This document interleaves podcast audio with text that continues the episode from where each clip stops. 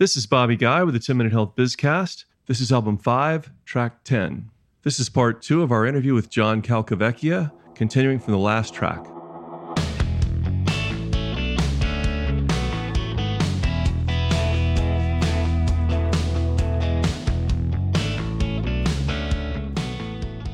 Talk to us about the second part then of the business. We're extremely bullish on the second part too.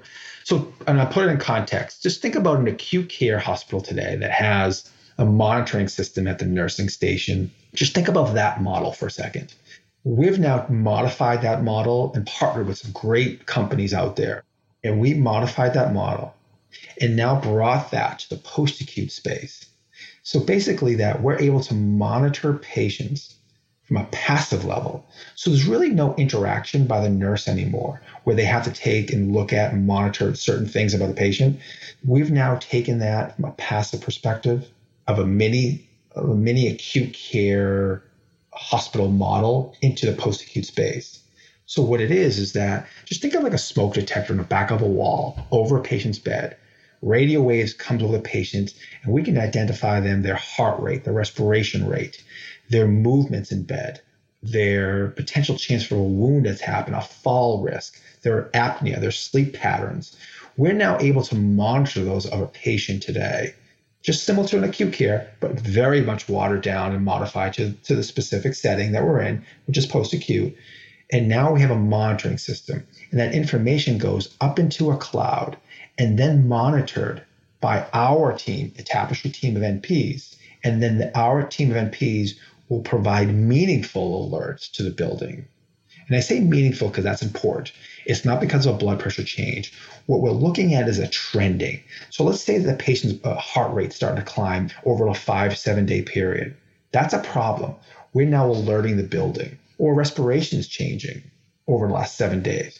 We're now monitoring that patient and saying, hey, we've noticed that. We call in, we email and say, hey, we've noticed that Mr. Jones in room 403A has respiration change over the last five days. You may want to look at that patient. So now we're becoming another set of eyes looking at that patient now from afar. Because ultimately, we're trying to solve two problems. And that's kind of where the why comes in of who we are. Is if we can lessen the amount of readmissions that happen today and help help assist with the staffing shortages because now you have another sets of eyes looking at patients. If we can solve those two things, and that's really our why, we're helping the post acute space that way, and people are just jumping at it. And I'll also close out that this whole project is funded by us because we're a primary care company. We're able to bill and monitor on remote patient monitoring, and we're providing these things at no cost to our customers. So they're like, wait, time out. I get this, Bobby, all the time. I get this. So you're telling me that this is no cost to us and you can provide us. He goes, why wouldn't I do it? We get that reaction quite a bit. we, get we get that all the time. It's pretty, it's pretty dynamic. It's pretty cool. So um, we're bullish on it. We have support behind it. We're able to bill for it and monitor it because CMS guidelines expect us to monitor it. It's not just a reporting company. It's not. You've got to have meaningful data and meaningful alerts and meaningful outcomes to back that up in order to build for something like that. So we follow CMS guidelines to the T. It's pretty cool. One of the things we've been watching on the podcast has been sort of the integration of data into real time healthcare. And so it feels to me like this is one of the interim steps and one of the even the, the longer term trajectory steps to integrating data into real time care. Yeah, exactly what we're doing. It is. It is. Why does the why does the acute care always have to have all the fun with all the neat gadgets and machines? Why can't the post acute space? You know, they're you know when you look at you know the industry the last couple of years, it has really taken a beating with COVID and you know the regulations and so forth. It's not fair. Let's bring them more technology. Let's provide this stuff to the, to the post acute space. They need it the most today. The elderly population is not changing. It's not going away now anytime soon the nursing shortage is not going away. It's funny, Bobby. I sit in these conferences all the time and I go to them all the time and I tend to listen to a lot of them. I get some folks say, well, nursing is going to come back in the next three to five years or five years. We see a pickup in schools. It's not coming back. I've been in it for 20 to 25 years. I was in recruiting before. It's not coming back.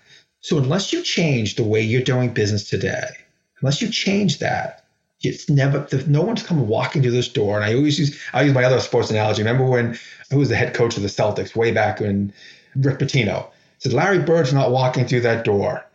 That's the same thing with post-acute space. No nurse is coming walking through that door is going to save the day. it's not happening. It ain't. So unless you bring the combination of technology and humans together, working together, why not? Amazon's doing it. Apple's doing it. Why can't the post-acute space do it? And that's what we're bringing to the table.